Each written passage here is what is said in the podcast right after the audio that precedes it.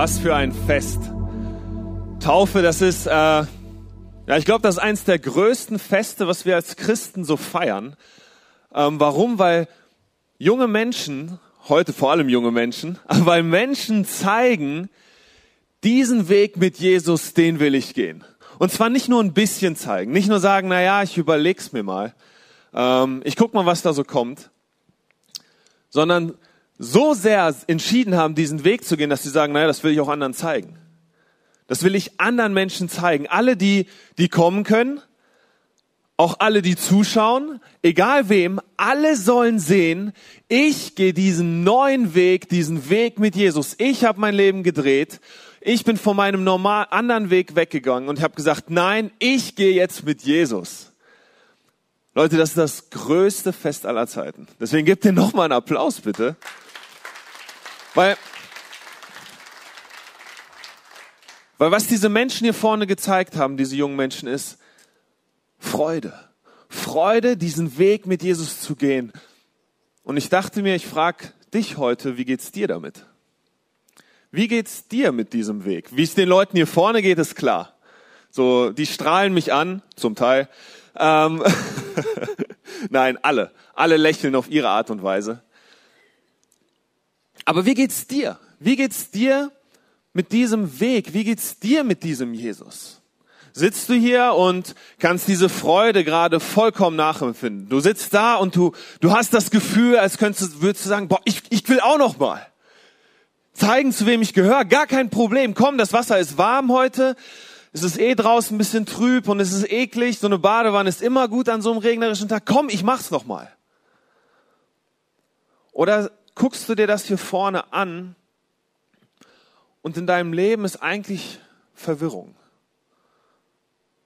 Du weißt nicht mehr ganz genau, ja, das mit Jesus, ich habe das mal gemacht. Und ich war auch mal da vorne, ja, wie die jungen Leute, ich habe das auch mal gemacht. War auch super. Ich habe mich auch super gefreut. Aber gerade, ah, ich weiß nicht, da sind so viele Fragen offen. Ist der Weg noch wirklich der richtige? Das waren junge Menschen. Die haben noch keine Erfahrung. Sollen die erst mal dahin kommen, wo ich gekommen bin? Und ich kann euch sagen, mit meiner Erfahrung, oh, ich weiß nicht. Die letzten zwei Jahre waren echt hart. Und das mit Jesus, ja, ja, diesen Weg, ich, ich gehe da zwar noch lang, aber irgendwie, oh, irgendwie fühle ich das nicht mehr so. Da ist keine Freude in meinem Leben, sondern ja, ich bin verwirrt. Ich weiß es nicht. Ist das noch das Richtige? Vielleicht bist du aber auch schon längst über diesen Schritt hinaus.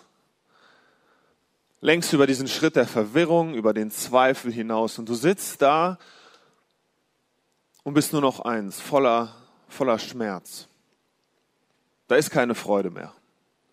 Da ist da ist auch nicht mehr dieses Verwirrtheit. Verwirrtheit ist ja noch schön. Man kann ja Antworten finden. Man kann ja Antworten suchen. Ja, das ist gut. Nein, was du machst, du sitzt da und bist voller Schmerz. Warum? Weil das Leben sich bei dir vielleicht von der schlimmsten Seite gezeigt hat. Vielleicht voller Schmerz, weil du da sitzt und voller Krankheit bist. Vielleicht voller Schmerz, weil du jemanden verloren hast. Vielleicht voller Schmerz, weil, weil du nicht mehr weißt, wie du den nächsten Tag gehen sollst, weil du gar nichts mehr fühlst. Keine Freude, keine Verwirrung, vielleicht sogar gar keinen Schmerz mehr. Du bist nur noch eine Hülle und du sitzt da und du schaust dir das hier vorne an und fragst dich, wow, schön, dass die das hier vorne machen, aber mit mir, mit meinem Leben, da hat das gar nichts mehr zu tun. Ich bin so weit weg. Ich möchte dir heute eine Geschichte erzählen. Eine Geschichte, wo ich glaube, dass sie die beste und wichtigste Geschichte ist, die du jemals hören kannst. Eine Geschichte, wo ich glaube, dass egal in welcher Situation du dich gerade befindest, ob du dich gerade unglaublich freust oder ob du verwirrt bist oder ob du, ja, ob du schon am Ende bist, dass diese Geschichte für dich ist dass die Geschichte für dich ist, weil es ist die beste Geschichte, die ich kenne und deswegen möchte ich diese unglaublich gerne erzählen. Aber ich möchte noch kurz beten, weil ich glaube, diese Geschichte ist wichtig. Jesus, ich danke dir, dass du hier bist und ich danke dir für dieses großartige Fest der Taufe. Danke, dass du diesen jungen vier Menschen hier begegnet bist, dass du sie verändert hast, dass du sie in deine Arme genommen hast und dass sie deine Liebe schon so früh spüren durften und schon so, so früh mit dir unterwegs sein durften. Und danke für ihren Mut, das hier vor allen zu zeigen. Jesus, ich bete, wenn wir uns jetzt mit dir beschäftigen, mit deiner Geschichte, dass du zu uns sprichst. Heiliger Geist, ich bete, dass du kommst und dass du, dass du sprichst, dass du wirkst. Amen. Es ist ein, ein lauwarmer Frühlingsabend. Nicht zu heiß, aber auch nicht zu kalt, genau richtig. Und da ist diese Gruppe von Menschen. Es sind, es sind nur Männer, 13 Männer. Und sie feiern zusammen ein Fest. Es sind Freunde geworden über die letzten Zeit. Drei Jahre waren sie jetzt unterwegs mit diesem Anführer, mit diesem Jesus. Ja, Anführer ist vielleicht gar nicht das richtige Wort. Drei Jahre ist eine lange Zeit. Es, ist, es sind eher Freunde. Dieser Jesus, der ist jetzt 33 Jahre auf dieser Erde, aber die letzten drei Jahre, die waren wirklich verrückt. Die waren der Wahnsinn. Mit diesem Jesus zusammen, mit diesen zwölf anderen Männern zusammen und noch mit vielen weiteren sind sie durchs Land gezogen. Sie sind unglaublich viel gereist. Von Stadt zu Stadt, von Dorf zu Dorf, zu Fuß, ähm, auf einem Esel, mit, mit dem Boot, egal was, alles haben sie gemacht. Es war eine, eine aufreibende Zeit, eine unglaublich gute Zeit. Warum? Weil sie Dinge gesehen haben, die sie nicht für möglich gehalten haben. Aber es war auch eine anstrengende Zeit, weil warum? Sie waren nicht nur zu, zu 13. Sie waren nicht nur die Freunde, die sie auf den Weg gemacht haben und einfach, ja, das Land erkundet haben. Nein, andere Menschen kamen dazu. Viele Menschen kamen dazu, weil, weil das, was die da gemacht haben, das war verrückt. Viele Menschen kamen und wollten sehen, was macht denn da dieser Jesus? Was passiert da für unglaubliche Dinge? Und so überall, wo sie hinkamen, waren sie nie alleine. Es waren immer ganz, ganz viele Menschen dazu. Ganz, ganz viele Menschen, die sich gedrängt haben und es war nie so, ja nie so wirklich persönlich, weil sie mussten quasi fliehen vor den Menschen. So viele kamen und wollten sehen, was passiert. Aber dieser Abend, dieser Abend ist anders. Es sind nur die 13. Der kleinste Kreis. Und sie feiern und sie freuen sich. Und sie ahnen noch nicht, dass, ja, dass das erstmal die letzte Feier sein wird. Dieser Jesus, er macht zwar so Andeutungen, irgendwie komische Aussagen, aber sie können das nicht ganz verstehen. Ähm, und so bleibt es beim Feiern. Beim Feiern mit diesem Jesus zusammen. Und wie man das nach einer, nach einer guten Feier, nach so einem guten Essen macht, das kennt ihr bestimmt, man geht spazieren. Weil man ist voll, man möchte, man möchte raus. Und gerade an so einem, an so einem schönen Abend, wenn es noch warm draußen ist, denkt man, soll jetzt eine Runde spazieren kommen. Das ist, das ist eine gute Idee. Und die Jünger denken, ja, die Freunde denken, ja, das ist eine super Idee. Und sie gehen los. Und während sie so durch die Olivenbäume schlendern, sich unterhalten, ja, vielleicht über die letzten drei Jahre. Denken, wow, was haben wir alles zusammen erlebt? Spüren sie plötzlich, dass sich irgendwie, ja, dieser Jesus, irgendwie seine Stimme ändert, äh, seine Stimmung ändert sich. Er ist nicht mehr so voller Freude. Nein, irgendwie, irgendwas tut sich bei ihm. Ja, sehen, sehen Sie da Angst bei Jesus? Das, das kann doch gar nicht sein. War es denn nicht Jesus, der, der allen anderen die Angst genommen hat, der ihnen die Angst genommen hat, als sie Angst hatten vor dem großen Sturm, als sie Angst hatten vor dem Leben, vor den Menschen, vor irgendwelchen Mächten? Da war er es doch, der ihnen die Angst genommen hat. Dieser Jesus hat Angst? Und sie gehen weiter mit ihm und plötzlich sagt er, ey, ich brauche eure Hilfe. Die Jünger verstehen die Welt nicht mehr. Wir, wir brauchen deine Hilfe, Jesus. Du brauchst jetzt unsere Hilfe? Okay. Aber es ist spät und die Jünger werden müde und boah, helfen ist echt nicht leicht. Doch plötzlich wird diese Ruhe gestört. Gestört von, von einem Trupp von anderen Männern, von, von Soldaten. Von Soldaten und vorneweg noch so religiöse Führer. Religiöse Führer, die kommen und die diesen Jesus gefangen nehmen. Und wo vorher Müdigkeit war bei den, bei den Freunden, da ist jetzt Adrenalin von, von 0 auf 100. Sie sind wach. Was passiert hier? Und das Adrenalin führt dazu, dass sie sich einfach zu einer Sache entscheiden. Rennen. Weg. Das ist nicht gut, was hier passiert. Dieser Jesus, er wird gefangen genommen. Und es, es geht sofort in die Verhandlung. Kein Gefängnis, keine Pause, sofort Verhandlung, sofort zu den religiösen Führern und sofort Verhandlung. Aber diese Verhandlung, die ist, ja eigentlich ist das keine Verhandlung. Es ist nicht gerecht. Es ist unglaublich ungerecht, was da passiert. Nur falsche Aussagen werden getroffen. Und es ist von vornherein klar, eine gerechte Verhandlung kriegt dieser Jesus nicht. Also geht es weiter. Es geht weiter zum, zum, zum Staatsoberhaupt, zum, zum Verwalter der, des, des Staatlichen quasi. Man geht hin und man weiß, okay, diese Person, diese ist verantwortlich dafür jetzt das, das Urteil zu sprechen. Also wird dieser Jesus dahin gezerrt, er wird dorthin geschlupst und wie gesagt, der soll sterben. Nicht irgendwie, kreuzige ihn. Das schlimmste Urteil, das stärkste Urteil, das man treffen kann die größte Strafe. Es gibt keine größere Strafe. Kreuzige ihn. Tod durch das Kreuz. Dieser Stadtverwalter, er hört sich das an und er kann das irgendwie nicht ganz verstehen und er sagt, ey, ich finde an ihm nichts. Er sagt, wisst ihr was, geht mal zu eurem König. Er mag diesen König eigentlich nicht ganz so, aber er sagt, geht da mal hin. Und er, die gehen zum König und er, er sagt das Gleiche. Eigentlich mochte er diesen Jesus auch nicht, dieser König. Und er sagt, na, aber obwohl ich ihn nicht mag irgendwie, ich habe auch schon mal darüber nachgedacht, ihn zu töten, aber ich finde an ihm nichts. Ich kann eh kein Urteil sprechen. Zurück zu eurem Stadtverwalter. Die Menge nimmt diesen Jesus wieder mit und sie, sie schleppen ihn wieder vor den Stadtverwalter, schmeißen ihn vor ihn hin und alles, was sie rufen, ist, kreuzige ihn. Hass, nichts anderes ist da, kreuzige ihn. Dieser Stadtverwalter überlegt sich noch, hm, kann ich das irgendwie ändern? Und er sagt, ey, ich habe einen Vorschlag. Hier ist Barabbas. Ein wirklicher Volksaufhetzer. Nehmt ihn. Äh, komm, wir kreuzigen ihn und Jesus ist frei. Nein, Jesus soll sterben. Und spätestens hier wird klar, das ist was Privates. Das ist was Privates von diesen Anführern. Das ist nichts, was Sinn macht, nichts, was Gerechtigkeit ausstrahlt.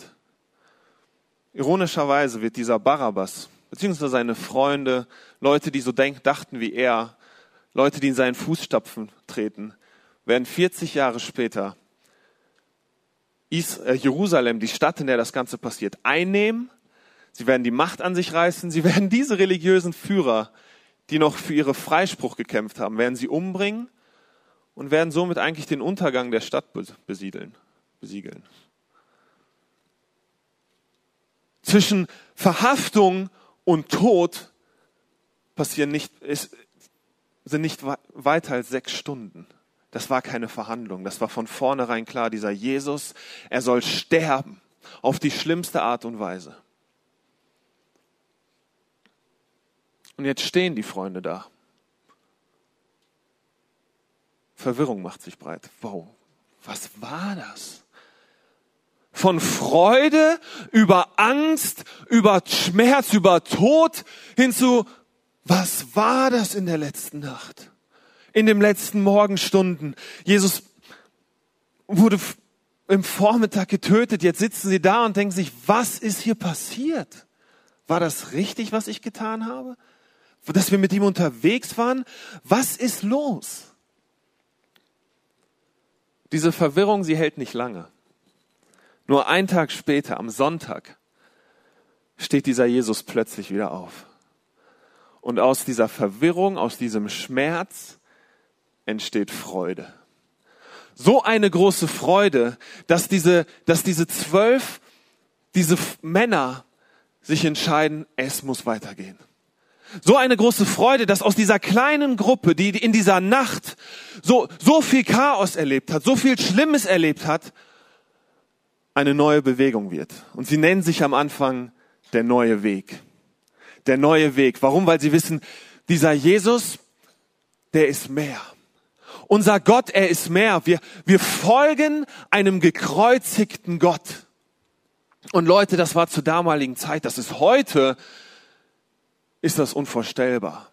Weil normalerweise folgt man Göttern, betet man Götter an, die voller Macht sind. Man zeigt, man macht Statuen, man guckt, wer, hat, wer, wer ist der mächtigste Gott, wer ist der größte Gott. Nein, dieser neue Weg, diese Christen, sie folgen einem gekreuzigten Gott. Weil Jesus war Gott. Ich habe euch eine Stelle mitgebracht. Johannes 14, Vers 9. Wer mich gesehen hat, hat den Vater gesehen. Die Leute, die, die Leute sind unterwegs und fragen, ey, zeig uns mal Gott. Und er sagt, hey, wenn ihr mich seht, seht ihr Gott. Ich bin Gott. Also können wir sagen, dort am Kreuz hängt Gott persönlich. Und wir haben so oft die Vorstellung, dass dieses Kreuz dafür da war, um uns vor irgendeinem zornigen Gott zu retten. Nein, das falscher kann es nicht sein. An diesem Kreuz rettet Gott uns nicht vor ihm, rettet Gott Jesus uns nicht vor irgendeinem gewalttätigen, bösen Gott. Nein, er rettet uns vor uns selber. Vor uns Menschen, die wir gewalttätig sind, die wir falsch sind, die wir voller Lüge sind, voller Zorn, voller Hass, weil das wird an diesem Kreuz deutlich. Dieses Kreuz ist, ja, das ist unglaublich hässlich. Warum? Wegen dieser menschlichen Schuld, dieser menschlichen Sünde, unser menschlichen Sein. Aber es ist gleichzeitig unglaublich schön. Schön wegen Gottes Liebe. Liebe, die in diesem Kreuz sichtbar wird. Und so sagt dieses Kreuz viel weniger über uns aus, über uns Menschen, als viel mehr über diesen Gott. Es, es zeigt einen Gott, der, der sich nach dir sehnt, der sich nach der Verlorenheit der Menschen sehnt, der je größer die Verlorenheit, je größer seine Liebe. Und je weiter die Menschen sich von ihm wegbewegen, desto stärker wird diese Liebe sichtbar. Es zeigt einen Gott, der nicht anders kann, als alles für die Menschen hinzugeben. Ein Gott, der voller Schmerz ist. Ein Gott, der Leid erträgt. Ein Gott, der in diesem Schmerz der Menschen ist.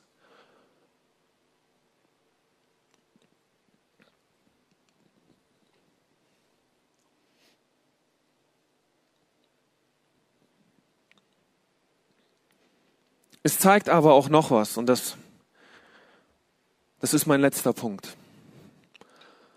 Kannst du den nächsten Vers machen, Marvin?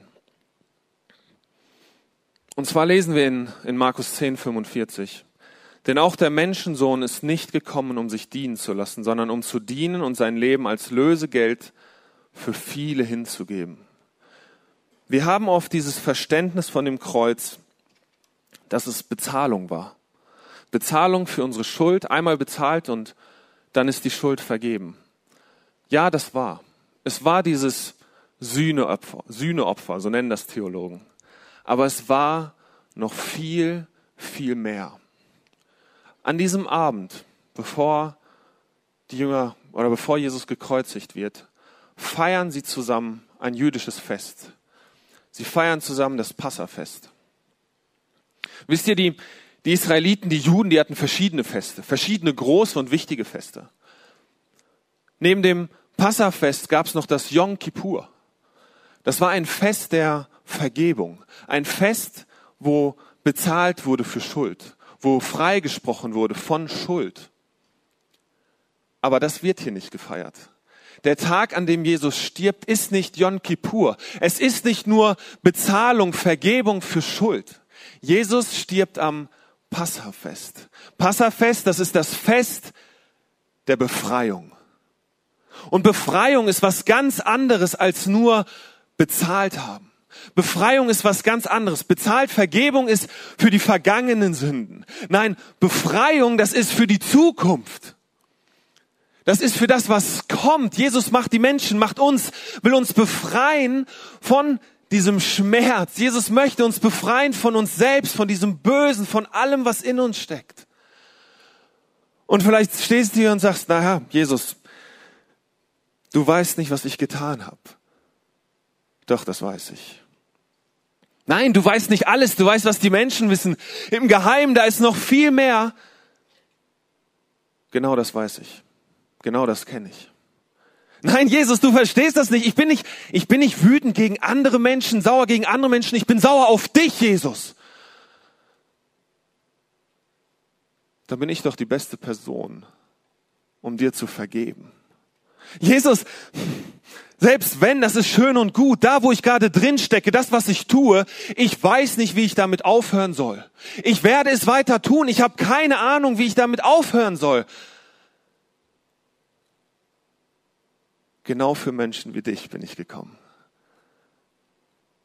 Genau für Menschen wie dich bin ich gekommen, weil nur mit dir, nur mit Menschen wie dir kann ich arbeiten, die verstanden haben, dass sie aus sich selbst heraus nichts tun können.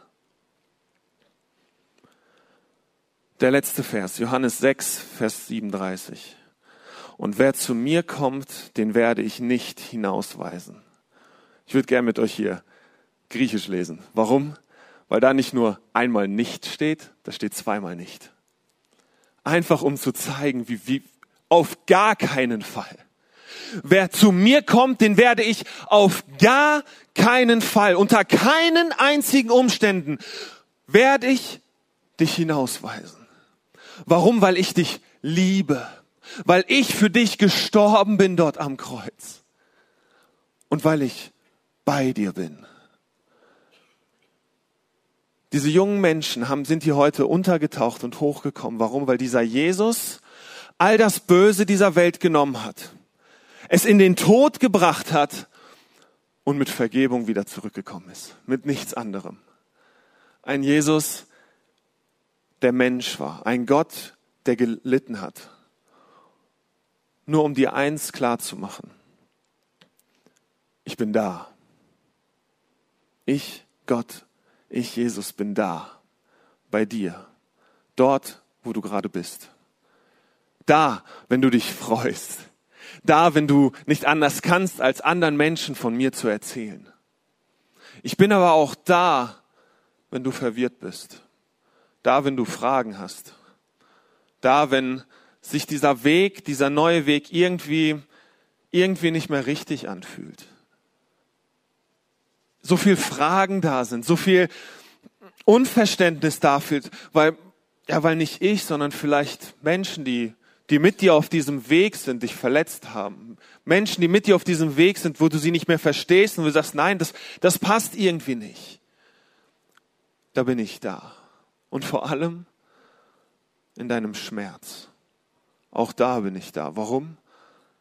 Weil ich selbst Schmerz erfahren habe weil ich selbst Schmerz hatte. Ich bin bei dir. Und deswegen möchte ich dir heute nur eine einzige Sache sagen. Egal in welchem Umstand, in welcher Situation du hier gerade sitzt, er ist da, ganz nah bei dir.